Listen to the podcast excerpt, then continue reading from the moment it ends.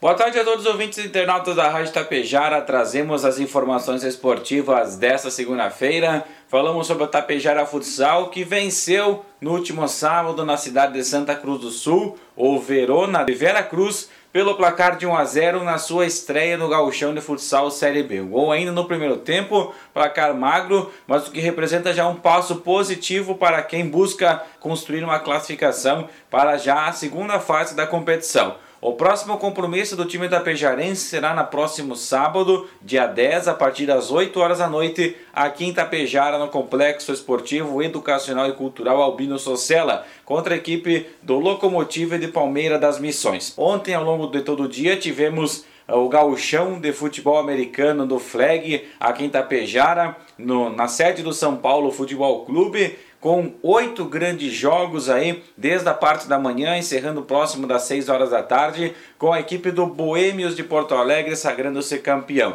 O time de Tapejara, o Dragons, jogou muito bem ao longo das partidas, porém conseguiu conquistar o terceiro lugar aí, derrotando Carlos Barbosa Chimangos na decisão do terceiro lugar. No sábado, o Inter empatou com o Santos na Vila Belmiro, até saiu na frente, porém cedeu o empate Inter e Santos, então, em 11 e 12 na tabela de classificação.